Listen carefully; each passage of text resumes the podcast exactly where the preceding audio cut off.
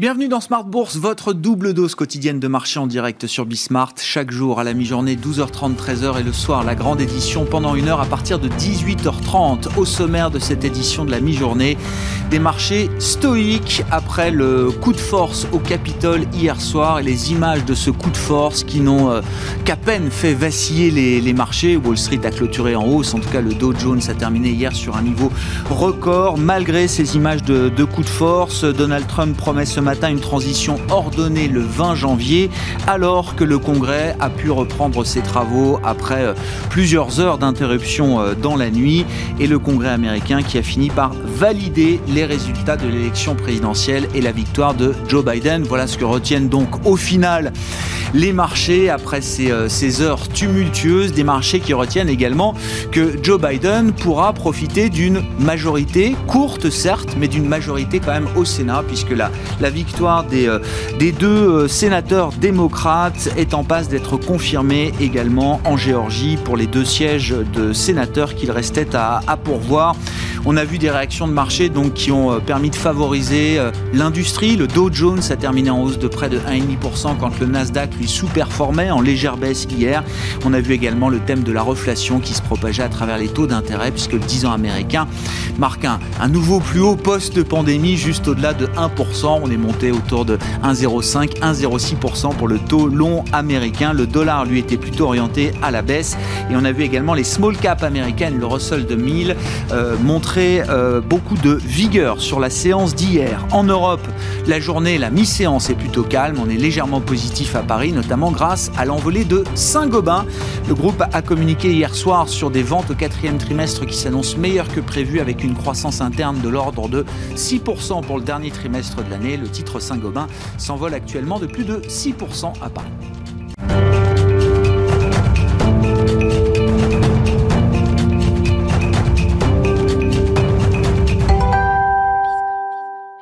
Tendance, mon ami, avec nous euh, chaque jour dans les éditions Bismart. C'est Nicolas Pagnès depuis la salle de marché de Bourse Direct pour le résumé complet de la séance, les infos clés à mi-séance. Tendance à la hausse à la mi-journée à la Bourse de Paris. Euh, les investisseurs parisiens se félicitent de la victoire démocrate lors des élections sénatoriales en Géorgie. Les deux sénateurs démocrates élus portent donc à 50 le nombre de sénateurs démocrates, soit exactement le même nombre que de sénateurs républicains. Une égalité parfaite qui confère un léger avantage aux démocrates, puisqu'en cas euh, d'égalité sur un vote, la voix de Kamala Harris, la future vice-présidente des États-Unis, fera la différence. Une légère avance qui laisse également espérer aux investisseurs de nouvelles mesures de relance aux États-Unis. Cette nouvelle victoire du camp démocrate a cependant été vite entachée par l'irruption de nombreux militants pro-Trump au sein du Capitole, alors que se tenaient les discussions parlementaires en vue de la certification de la victoire de Joe Biden. C'est Donald Trump lui-même qui les avait rassemblés devant la Maison-Blanche, où il avait une nouvelle fois déclaré qu'il ne concéderait jamais sa défaite avant de demander à ses militants de marcher vers le Capitole. Mais une fois arrivés devant, ces derniers ne se sont pas arrêtés là et plusieurs manifestants sont entrés euh, de force au sein de l'institution, menant à de nombreux affrontements avec les forces de l'ordre. Plusieurs personnes ont d'ailleurs été blessées et au moins l'une d'entre elles a succombé à ses blessures en lien euh, directement avec les affrontements. Une situation qui a poussé la maire de la ville à imposer un couvre-feu qui devrait être maintenu jusqu'à euh, l'intronisation de Joe Biden. Les parlementaires euh, ont regagné le Capitole afin de continuer le processus de certification euh, du nouveau président des États-Unis. Europe à présent, l'agence européenne du médicament valide l'utilisation du vaccin développé par Moderna. Celui-ci devrait donc être mis en circulation dans les prochains jours. Et on s'intéresse à présent aux valeurs à la bourse de Paris. On commence avec Saint-Gobain. Saint-Gobain qui annonce que son chiffre d'affaires du quatrième trimestre devrait largement dépasser les attentes pour atteindre 10,2 milliards d'euros. Une croissance interne de plus de 6% qui permet à la valeur de prendre la tête du CAC 40 aujourd'hui. L'entreprise fait également état d'un résultat d'exploitation attendu en progression de 20% par rapport à 2019 ainsi que d'une marge d'exploitation qui devrait elle aussi atteindre un niveau record. Veolia annonce de son côté avoir adressé à Suez sa euh, proposition d'OPA afin d'acquérir les 70,1% euh, du capital restant. Euh, Veolia qui invite Suez à renouer le dialogue et qui formule de nouvelles propositions pour parvenir à un accord comme celle de rajouter à l'offre principale en numéraire une offre subsidiaire en titre ou même d'ajouter une composante internationale à la division eau de Suez qui sera cédée dans le cadre du rapprochement. Si Suez reste farouchement opposé au projet, Veolia espère de son côté souhaiter finaliser le rapprochement d'ici 9 à 15 mois.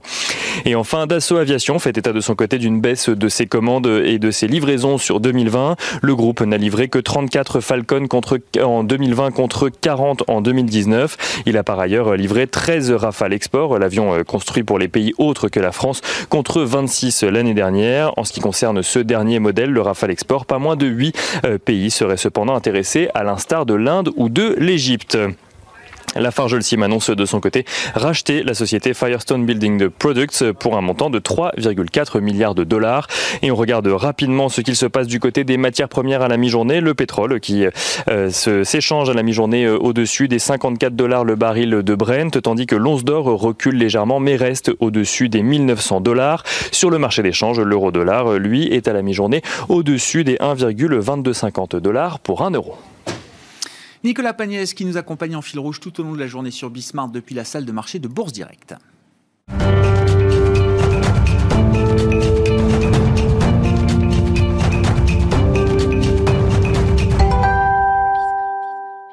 Et on revient sur l'actualité euh, chaude américaine du moment avec Thomas Coster qui nous rejoint par téléphone, économiste senior chez Pictet Wealth Management à Genève. Bonjour et bienvenue euh, Thomas.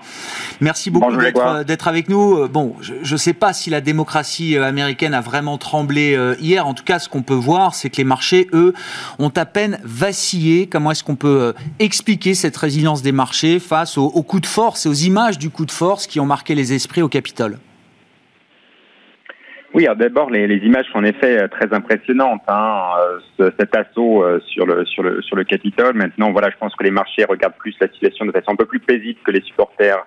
Enfin, en tout cas, certains supporters de Trump, euh, notamment, ils regardent le fait que voilà, la majorité au Sénat euh, va basculer hein, dans le camp démocrate, enfin d'une très brève hein, majorité, puisqu'il s'agit d'un 50-50 avec un tie-break cassé par la vice-présidente. Mais voilà, on ouvre la porte quand même à davantage de dépenses euh, budgétaire et donc potentiellement un peu plus de croissance économique. Et donc croissance économique dit potentiellement euh, les marchés actions euh, qui devraient bien performer dans, le, dans ce sillage de, croissance supplémentaire.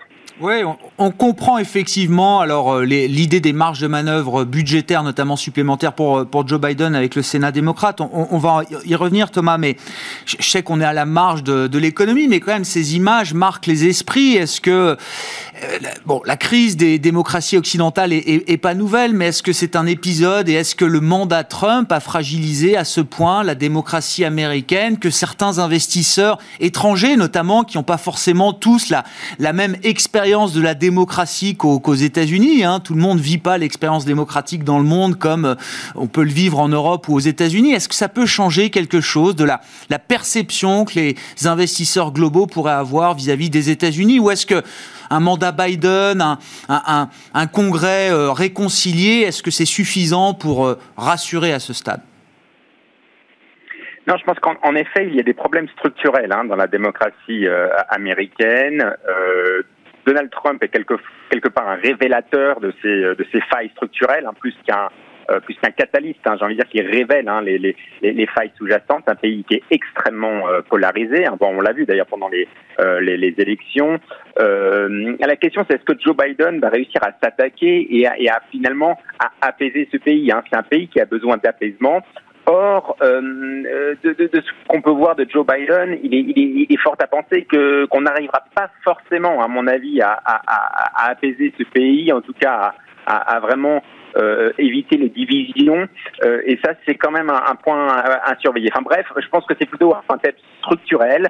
Euh, on, voit un pays qui est très divisé déjà entre les campagnes et entre les villes euh, entre, on voit aussi un, pays divisé par les inégalités sociales hein, qui ont beaucoup augmenté ces dernières, euh, ces dernières années, par aussi la désindustrialisation hein, qui est rampante euh, aux, États-Unis, et en plus de ça, bon, vous avez la, la, polarisation politique qui est en plus, euh, en plus ravivée par les réseaux sociaux, par les chaînes de, de télévision qui sont de plus en plus polarisées politiquement. Euh, donc bref, on a l'impression que les Américains vivent dans, dans, dans, dans des mondes différents en fait, et c'est, c'est, c'est, c'est ça le problème. Voilà, encore une fois, le, la question c'est euh, est-ce que euh, Joe Biden va réussir à résorber tout ça? Moi, je pense que les problèmes sont, sont, quelque part si profonds de, de, de, de plus on sait que même le Parti démocrate lui-même est divisé. C'est ça aussi euh, euh, toute, toute l'ironie. Hein. Euh, donc, euh, donc voilà, en effet, il y a des problèmes euh, socio-économiques qui se reflètent dans la, dans la sphère politique, à mon avis. Et, et, du point de vue, encore une fois, des investisseurs, Thomas, si le fonctionnement du régime américain est moins optimal aujourd'hui, avec cette polarisation, ces divisions, est-ce que ça peut justifier une une prime de risque légère, supplémentaire sur les actifs américains, ou est-ce qu'en relatif, ça reste quand même le pays le plus sûr du monde, pour dire les choses? Bah, en tout cas, c'est le pays le plus profitable du monde. Hein. Il faut quand même garder ça à l'esprit quand on regarde des return on equities, par exemple, quand on regarde les compagnies américaines. Euh, c'est les leaders mondiaux. Donc euh, euh, voilà, c'est vrai que vous avez un phénomène euh, social et politique qui, qui, qui en effet peut, pourrait demander une prime, mais de l'autre côté, vous avez des entreprises américaines qui sont quand même leaders mondiales, qui mmh. sont extrêmement rentables et bien plus rentables quand même euh, que leur père euh, européenne. Je rappelle que le Nasdaq, l'année l'année dernière, on a, on a fait plus 40%. Mais pourquoi ça? C'est parce que ce sont des entreprises qui concrètement sont extrêmement rentables et qui crachent du cash, hein, pour le dire euh, simplement. Donc, euh, donc, donc voilà. Donc c'est, vrai qu'il y a une sphère euh, économique euh, qui, elle, est très puissante et en effet une sphère politico-sociale qui, elle, en effet, pose quand même pas mal de, de questions. Est-ce que l'un réverbera sur l'autre? Euh, à un moment, euh, oui, mais j'ai envie de dire c'est plus du structurel. Bon, merci beaucoup déjà pour cet éclairage. Euh, Thomas, si on revient effectivement alors à, la politique économique, qu'est-ce que le, sweep démocrate en, Géorgie, qu'est-ce que la courte majorité démocrate au, euh, Sénat euh, va permettre à, à Joe Biden? Qu'est-ce que ça lui permettra? Qu'est-ce que ça ne lui permettra pas de faire également peut-être, Thomas? Oui, alors on parle donc d'un Sénat qui est à 50-50 avec euh, un tie-break qui est cassé par la vice-présidente Kamala Harris. C'est quand même, euh, à mon avis, euh, je sais que beaucoup parlent d'un changement de régime total. À mon avis, oui, voilà, on, on, donne un peu plus de marge de manœuvre, mais les marges de manœuvre restent quand même limitées. Alors il y a un, un endroit où il y aura un peu plus de marge de manœuvre, c'est sur le, le budgétaire, et notamment on peut s'attendre par exemple, en effet, peut-être un nouveau chèque dans un contexte de, de pandémie, d'ailleurs un contexte de pandémie qui, qui est loin de, de, de, ouais. de, se calmer. Mais alors voilà, un peu plus, alors on peut dire 500 milliards, peut-être aller 1000 milliards de dollars supplémentaires. Euh, mais, mais, mais après, quand il s'agit des, des, des, défis à plus long terme, d'un vrai plan de stimulus d'ailleurs pour préparer l'après-coronavirus, par exemple la transition écologique, etc., je pense que ça va être difficile. Point numéro un. Point numéro deux, sur les hausses d'impôts, euh, les démocrates centristes, hein, tels que euh, John Manchin, qui est de, de Virginie occidentale, euh, aussi la sénatrice euh, d'Arizona, ces gens-là vont quand même freiner euh, des deux fers. avant d'accepter des, des, hausses des hausses d'impôts. Donc il y aura quand même tout un travail pour aller euh, faire un consensus des 50 sénateurs démocrates, ça va mmh. être quand même assez compliqué euh, de trouver vraiment des grands consensus, euh, notamment sur des questions de comme des, les, les hausses d'impôts. Donc bref, euh, il faut s'attendre à un peu plus de croissance euh, économique américaine à cause euh, d'un supplément hein, de, de, de, de, stimulus budgétaire. mais, mais voilà, je pense pas que c'est un et changement plus de déficit donc et, et, et, plus de déficit. Si on n'a pas le côté taxe dans le tax and spend, on aura forcément plus de déficit, Thomas. Oui, tout à fait, mais le, le, le déficit américain, hein, on a, tout, on a déjà explosé tous les records. Hein, euh, L'an dernier, on est, euh, là, on est à 17% de PIB, on est plus haut depuis la Seconde Guerre mondiale. J'ai envie de dire un point de ci, un point par là. Euh, D'ailleurs, le marché, finalement, même le marché obligataire, ah, oui, oui. Le, le, marché obligataire est, oui, oui, il y a, y a, une petite à la marge. Euh, il... Mais finalement, l'an dernier, il a absorbé 17% de PIB euh, ouais. sans finalement euh, s'exciter plus que ça. Hein. Il y a d'autres priorités en ce moment, effectivement, que celle du déficit. Euh, on, on, avait alors, euh, en marge de tout ce dont on vient de discuter, on, on, avait hier une communication de la Fed, le compte rendu de la dernière réunion d'il y a trois semaines, la dernière réunion du, de l'année 2020 en décembre. Euh, Thomas, je, je sais pas, est-ce que ces, ces minutes de la Fed nous apprennent quelque chose de nouveau sur la stratégie de politique monétaire? Alors déjà les bon les minutes sont tombées en plein euh, pendant oui. l'assaut de du Capitole. C'est un peu plus inaperçu que d'habitude en... sans doute. voilà, ben, c'était quand même intéressant. Et les minutes nous disent que la Fed est très attachée au, au, à l'assouplissement quantitatif, donc au QI. Elle va continuer les achats d'actifs pendant assez longtemps. Il y avait un consensus hein, d'ailleurs pour garder ces achats d'actifs. Et aussi que quand elle commencera à réduire les achats d'actifs, elle veut le faire euh, euh, comme elle a fait euh, en, en 2015-2016. C'est-à-dire que quand elle avait commencé à baisser les rythmes d'actifs, elle avait commencé par 10 milliards de dollars seulement. Donc bref, ce que vous, ce que vous dit la Fed, c'est que on va sur un QE qui va aller perdurer jusqu'en 2023 potentiellement, hein, puisque le temps qu'on le mette à euh, qu'on l'arrête, ça sera 2023 et donc une hausse de taux pas avant 2024-2025. Donc bref, une accommodation très persistante aux, États-Unis euh, et des taux finalement qui vont rester euh, qui vont rester bas. Merci beaucoup Thomas pour vos remarques, vos commentaires sur cette situation américaine. Vous êtes avec nous chaque semaine depuis la Suisse, depuis Genève. Thomas Kosterg, économiste senior en charge de suivre les États-Unis pour Pictet Wealth Management.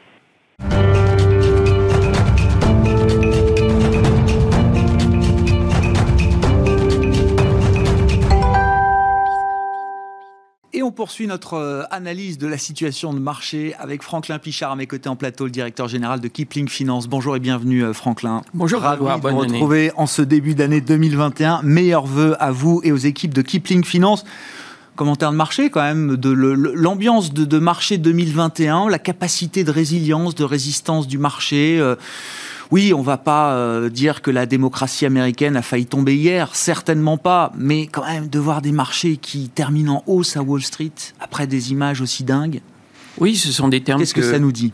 Ce sont des termes que vous avez utilisés. On parle de résilience et d'indifférence des marchés. Résilience parce que malgré tout, derrière, on a des fondamentaux et des publications cette semaine qui ont été euh, plutôt euh, très favorables à l'économie américaine.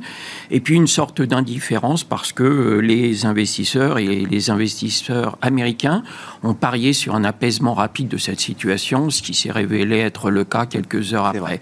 Donc immédiatement, les investisseurs préfèrent se tourner vers l'avenir et vers les les conséquences positives de, de, cette élection, ce qui n'a pas toujours été le cas. Hein. Si on reprend et si on retrace il y a, il y a quelques semaines... C'est bien de le euh, rappeler. les investisseurs redoutaient euh, un, congrès 100% démocrate. C'était le pire des scénarios. Hein. C'était le Biden et la vague bleue, c'était le scénario le, moins positif pour Alors, marché. C'était le scénario le pire et le moins positif parce que bah, euh, dans les bagages et les promesses de, de Joe Biden, il y avait annulé les réformes fiscales, c'est-à-dire les baisses d'impôts aux hmm. entreprises qui avaient été décidées par Trump. Et puis, c'était aussi ce démantèlement à peine voilé euh, de certains secteurs. Et celui qui était particulièrement visé, c'était celui des valeurs technologiques. Et d'ailleurs, ça n'est pas un hasard si euh, ces deux chambres vont être démocrates dans, dans, pour, pour 4 ans au moins, euh, on va avoir euh, un, environnement qui va rester très tendu et très compliqué de savoir comment va réagir Joe Biden dans l'immédiat face à ces promesses? Et ce que les investisseurs américains anticipent, c'est que euh, il est peut-être courageux de ne rien faire avec précipitation et hmm. que peut-être ces réformes fiscales et le démantèlement des, des, valeurs technologiques, eh bien, il faudra peut-être le reporter en 2022 hmm. et laisser 2021 les choses se stabiliser, la poussière retomber et il y aura peut-être d'autres priorités à court terme. Et les investisseurs prennent ce, ce biais-là aujourd'hui et ce qui était euh, le pire des scénarios il y a deux semaines, trois semaines, est en train de s'effacer au profit des mm. vertus de ce Congrès euh, uni et réuni qui permettra à Joe Biden de mettre en place des, plans de relance plutôt massifs. Et c'est ce que les investisseurs voient aujourd'hui. Bon, on verra effectivement les premières décisions, le, le première peut-être décision budgétaire bipartisane euh, au, Congrès avec euh, l'administration Biden qui euh, entrera en, place à partir du 20 janvier. Je rappelle que Donald Trump a promis ces dernières heures une transition ordonnée le 20 janvier prochain, sans toutefois reconnaître sa défaite. Il ne reconnaîtra jamais sa défaite, nous a-t-il dit, mais la transition sera ordonnée, ce qui conforte les marchés dans le, calme et, et l'apaisement aujourd'hui. vous avez créé l'acronyme pour 2021 chez Kipling Finance, euh, Franklin, DGRP. Alors ça fait très direction générale d'une administration française, mais c'est un acronyme qui nous donne quatre thèmes d'investissement pour 2021 dividendes, gouvernance, recovery et figital. Exactement. Alors, euh, effectivement, euh, tout comme les années précédentes et les années qui succéderont, on a toujours des écueils qu'on ne prévoit pas à l'avance, mais il faut bien quand même attaquer l'année avec des convictions. On va peut-être commencer par le terme le plus abscon, qui est le figital. il a été euh, ça n'est pas de nous. Hein. Il a été rappelé par quelqu'un qui est quand même quelqu'un d'écouté, qu'on apprécie, qui est le PDG de la Fnac Darty. Euh, c'est Enrique Martinez qui a euh, fait le, bilan de la situation. De, de, Fnac Darty et du secteur. Et finalement, on se rend compte que quand on traverse des crises comme celle-ci, ces groupes très mobiles qui ont su et qui avaient déjà anticipé, hein, puisque Fnac Darty, c'est pas d'hier, mais c'est à la fois le, le, la vente physique, donc on garde le réseau traditionnel, et puis la vente digitale. Et aujourd'hui, s'appuyer sur ces deux euh, pivots pour euh, construire et sa politique commerciale, marketing, son développement euh, sur les produits, ça c'est quelque chose qu'on va observer. On va regarder ceux qui le font le mieux. Fnac Darty s'en sort pas mal. Si on se souvient, le 1er mars au plus bas, le titre était tombé à 16 euros, il en vaut 54 aujourd'hui. Mmh. Donc il a plus que triplé. Donc on voit que cette, euh, ce discours, parce qu'il ne l'a pas tenu hier seulement, euh, c'est un discours qui est relayé depuis de nombreux mois, on voit que ça plaît aux investisseurs et qu'en plus, la performance était au rendez-vous. L'enjeu, c'est ça, c'est vraiment d'optimiser ce, couple entre le réseau physique, qui est toujours utile. On pensait il y a quelques années que le physique allait complètement disparaître. Non, il y a besoin de cet appui physique et en même temps, comment est-ce qu'on le couple avec la distribution digitale? Comment on optimise ce couple-là aujourd'hui? Ça, c'est le, le nerf de la guerre, vous dites, pour, euh, pour le commerce. Oui, c'est une évolution. Regardez, en 2000, il y avait la bulle Internet. Tout ce qui n'était pas Internet, c'était bon à acheter aux orties. Et finalement, on a raison garder, on a une crise, et on se dit non, non, non. Les deux sont bien. On n'achète pas forcément une voiture qu'en visionnant euh, hmm. un petit film. On a envie de s'asseoir derrière, etc., etc. Donc, ce sont des, des méthodes qui vont être intéressantes. Ça, c'est pour le dernier. L'autre, les recoveries. Les recoveries, ça nous intéresse. Ce sont des opportunités. C'est lié à des changements de gouvernance, c'est lié à des accidents momentanément sur des titres, et puis euh, ce sont des situations spéciales. On aime bien Danone, Danone on pense, et beaucoup disent que euh, ils ont eu un parcours compliqué depuis ah bah, ça a perdu quoi 20-30% en 2020, hein, c'est ça. Euh, là, hein. il va falloir qu'ils se réinventent un peu, qu'ils bougent les lignes, qu'ils bougent le COMEX. On l'a évoqué il y a quelques La gouvernance change. Hein. Ça peut être le cas d'un Niel qui s'invite chez Unibail-Rodamco. On peut là aussi voir se passer quelque chose chez Danone. Après autant de déceptions euh, sur le plan de, l'actionnariat, notamment, ça, peut provoquer quelque chose. Il peut se passer quelque chose chez Unibail. Après, c'est Danone. Danone. Chez Unibail, c'est déjà en cours. C'est déjà en cours. Il peut se passer des choses. Donc, on a des situations comme ça qui nous plaisent. Le réveil du pétrole, on revient peut-être sur des valeurs en retournement. CGG, Ruby, qui a été un des fleurons qu'on a tous beaucoup aimé et qui a beaucoup déçu depuis, euh, depuis de nombreux mois. On peut revenir dessus. Et puis, un titre dont on a beaucoup et dont on parle énormément en ce moment, c'est Moderna. Mais Moderna a retracé 50% de sa hausse. Donc, revenir sur Moderna actuellement, après le retracement auquel on a assisté, c'est une fenêtre d'entrée qui nous plaît bien. Et puis ceux qui osent, euh, quand vous regardez graphiquement, vous avez un titre qui est Carrefour, qui commence à se réveiller aussi. Et là aussi, un titre qui a traversé du désert pendant de ah nombreuses années. Ah Là aussi, les investisseurs commencent à regarder, puis ils ont un patron qui n'est pas un inconnu et qui n'est pas le pire qu'on puisse avoir euh, euh, dans, les sociétés. Donc on part a euh, parfaitement repris, repris ce groupe et ça peut être l'occasion de se dire on a une recovery et on peut y aller. Et Allez-y, allez-y, Franklin. Ouais, bien et l'autre thème qui est en train de se redévelopper, j'ai presque envie de dire, celui qui est le plus concret, et celui qui offre euh, le, plus de visibilité, euh, c'est les dividendes. Oui. Hein, les dividendes, c'est... Ce, qui est, un des fondamentaux de la bourse quand même. Hein, oui, euh. et qui a été, on a un peu été privé du, gâteau l'année dernière. Hein. Donc aujourd'hui, beaucoup de, bureaux d'études et de, banques mettent en avant le, cette thématique des dividendes, qui a toujours été une thématique à laquelle on se raccrochait, soit quand ça montait beaucoup, soit quand ça baissait, on se disait on aura toujours le dividende, ce qui n'a pas toujours été le cas l'année dernière. Non. Mais pour cette année, les investisseurs jouent sur une amélioration des résultats des entreprises qui, certains l'ont déjà dit, vont pouvoir à nouveau distribuer des dividendes. Et comme le marché obligataire, pour le moment, n'est pas tout à fait un, puits dans lequel on peut aller pour trouver des dividendes, les fondamentaux des entreprises, on considère que le pire est derrière nous et que jouer cette thématique dividende avec des cours actuels attrayants, ça offre des rendements qui sont relativement conséquents. des valeurs avec un rendement intéressant, et c'est quoi alors C'est 5-10%, euh on avait encore les AXA, on a encore toutes sortes de titres sur lesquels on a facilement entre 5 et 10%, on pourra les évoquer euh, une prochaine fois, mais en tout cas, c'est une thématique que nous mettrons en avant en 2021. Thématique forte, le retour des dividendes, effectivement, après différentes suspensions, reports de versements aux actionnaires euh, au cours de l'année 2020. Euh, je voulais, je voulais qu'on dise un mot de Saint-Gobain aussi, c'est la vedette du jour. Alors, euh, qu'est-ce qui justifie la réaction de marché? Je crois que le titre a pris un moment 10% au, au, début de la séance. Il a été réservé à la hausse. C'est rare pour Saint-Gobain, hein. c'est une valeur assez tranquille, généralement, qui fait pas beaucoup de beaucoup de d'éclat. Et, là, effectivement, on a un mouvement, une réaction de marché très très vive après une communication du groupe hier soir. Oui, une publication mieux qu'attendue, révision en hausse. Euh, effectivement, Saint-Gobain nous habitue pas trop à ça. Comme vous le dites, c'est une valeur tranquille puisqu'à 43 euros, c'est le cours de 1998. Ça fait 23 ah, ans. Et il y a 10 ans, ça valait 45 euros. Donc, franchement, moi, j'ai alors, on, va saluer, mais si je regarde Kepler-Chevreux qui a rehaussé, il était temps son objectif de, 39 à, 45, je crois. Ouais. Euh, on est à 42-43 là, c'est ça. Et on est à 42-43, ou Odo qui l'a revu de 45 à 51.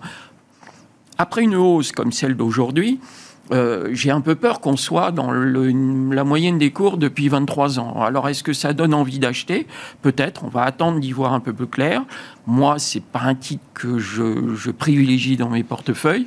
Que ceux qui en ont attendent, voient si euh, ils continuent de profiter euh, des, événements. Le titre était tombé à 16 euros le 1er mars aussi. Hein. Ouais, euh, Donc il s'est, il s'est bien, rattrapé. Mais je considère que le rattrapage sur un Saint-Gobain qui a fait x3 sur ses plus bas mérite davantage que cette annonce de la société pour avoir envie de rentrer sur le titre quand on n'en a pas. Ouais. Vous dites c'est le même cours qu'il y a 23 ans, c'est ça, euh, Saint-Gobain? 23 ans. 1er mai 1998, euh, ça valait 43. On est autour de 42-43 euros pour le titre Saint-Gobain, avec quand même la meilleure performance du jour sur le marché parisien. Merci beaucoup, Franklin. Franklin Pichard, directeur général de Kipling Finance, avec nous dans Smart Bourse à la mi-journée sur euh, Bismart, les marchés européens qui restent plutôt sages à la mi-journée. Le CAC est, légèrement positif. Wall Street a, a terminé en haussière, en tout cas le Dow Jones et le S&P 500. Les marchés qui reste donc stoïque après l'épisode euh, tumultueux hier pendant plusieurs heures au Capitole euh, américain. Les choses semblent rentrer dans l'ordre et Donald Trump promet aujourd'hui une transition ordonnée le 20 janvier prochain après que le Congrès a réussi finalement à certifier quand même l'élection présidentielle dans la nuit et la victoire donc officielle désormais de Joe Biden. On se retrouve ce soir en direct à 18h30 pour euh, Smart Bourse, l'édition du soir sur Bismarck.